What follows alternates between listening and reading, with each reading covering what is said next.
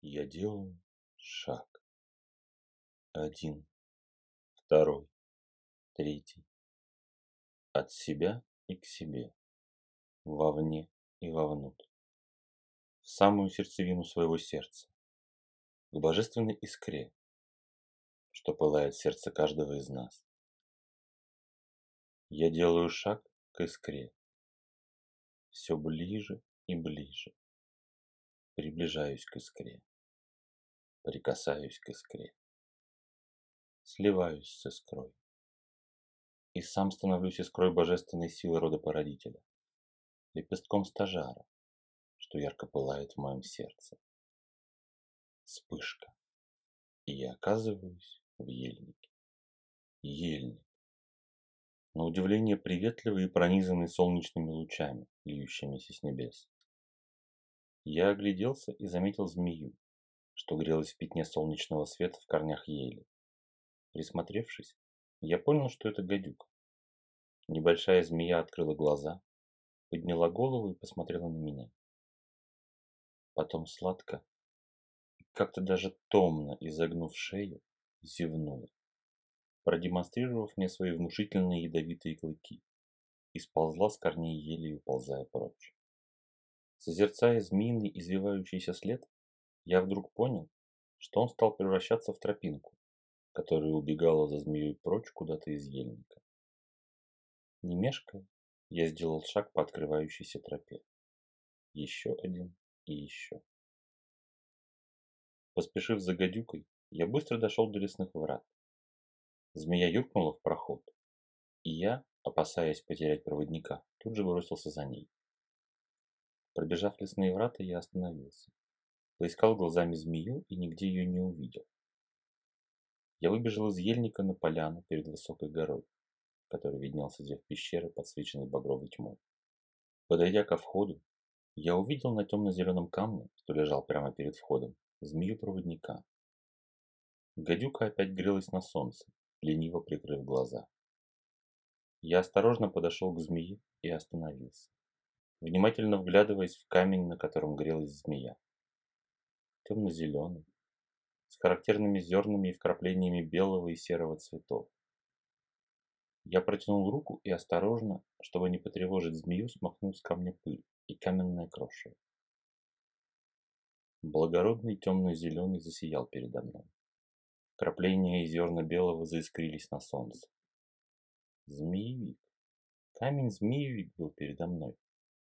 Змея лежала и грелась на змеевике.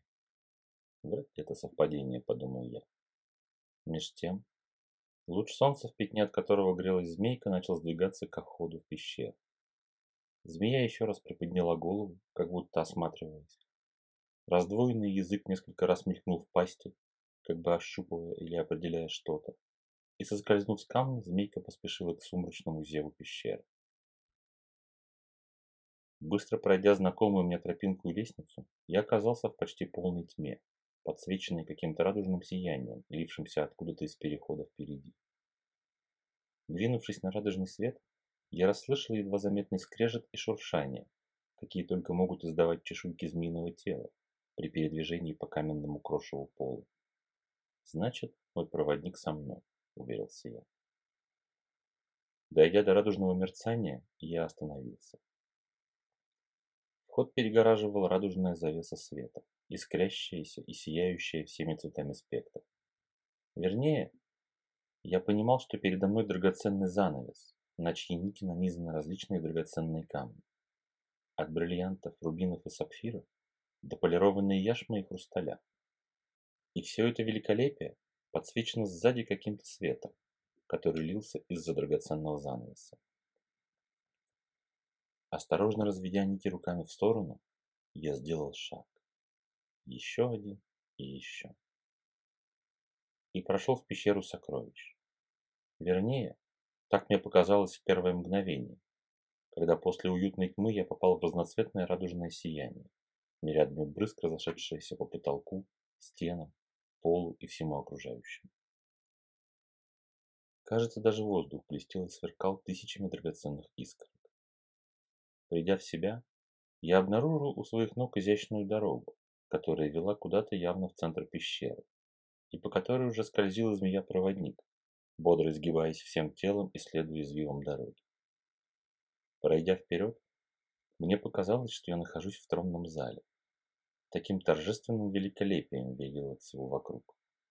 Гигантские самоцветы смотрели на меня со стен, потолка и даже пола пещеры зала. Сияние впереди множилось и дробилось в гранях самоцветов, наполняя все вокруг радужной дымкой и приводя меня в благоговейный не то восторг, не то экстаз. Дойдя до источника света, я замер. Передо мной действительно был тронный зал. По крайней мере, сейчас перед собой я видел трон. Изящный. Изукрашенный самоцветами трон из знакомого мне змеевика. Под красивым каменным балдахином и на подиуме из нескольких ступеней.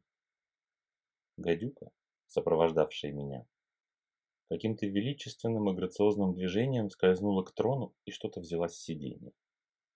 И все потонуло в радужной и мерцающей пелене, которая накатила на меня от трона и разнеслась дальше по залу. Мудрый не станет доискиваться до чужих секретов. Ему хватает тайны загадок мироздания, а также своих знаний и умений, которые он постиг. Ценно лишь то, что приобрел сам. Дары всегда прекрасны, но так и остаются дарами, пока их тщательно не изучишь и не освоишь. Раздался прекрасный, чарующий женский голос. Я всмотрелся в радужную пелену, которая начала таять перед моими глазами. На троне сидела изящная, великолепная женщина, царица. Ее голову венчала диадема с большим драгоценным камнем в обрамлении двух змей. Струящиеся зеленые одежды чем-то отдаленно напоминали змеиную чешую и одновременно заставляли замирать в восхищении. Я поклонился, представился и спросил. «Как твое имя, прекрасная царица?» «Я Пироскея, царица подземного мира. Все богатства недр земных принадлежат моему мужу и мне. Я одариваю, я же и отбираю. Я побуждаю и вдохновляю. Я же дарую мудрое знание и интуицию.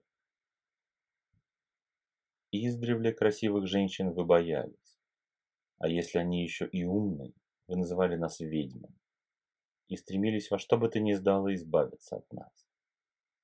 Вы боялись нашей красоты, которая могла начинать и останавливать войны. Вы боялись нашей мудрости, зная наше влияние на сильную половину человечества. Вы обвиняли нас в соблазнении и разврате, потакании страстям и всем таком прочем, не понимая, что лишь ваша зависть и жажда обладания нами толкает вас на все эти поступки и слова. В самой жажде обладания нет ничего дурного. Дурное, как всегда, кроется в методах достижения этого желаемого или в самом желаемом чем так страстно можете быть вы одержимы. Если бы вы страстно жаждали овладеть знаниями и мудростью, если бы вы страстно желали познать себя и обрести понимание своего предназначения, если бы вам также страстно хотели и желали идти по пути, как желаете материальных видимых вам благ, то насколько же далеко вы могли бы продвинуться по пути к этому моменту? Еще раз повторю вам.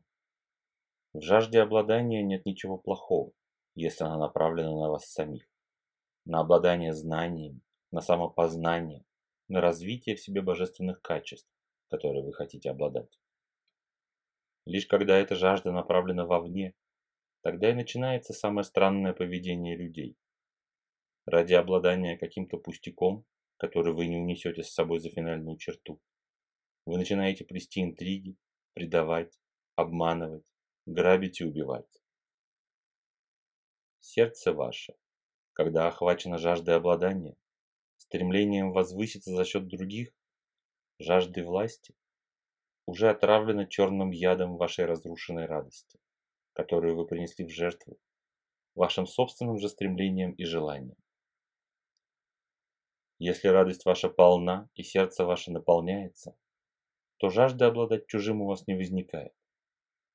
Пока вы помните, что другому рядом с вами тоже больно, вы не захотите возвыситься за его счет.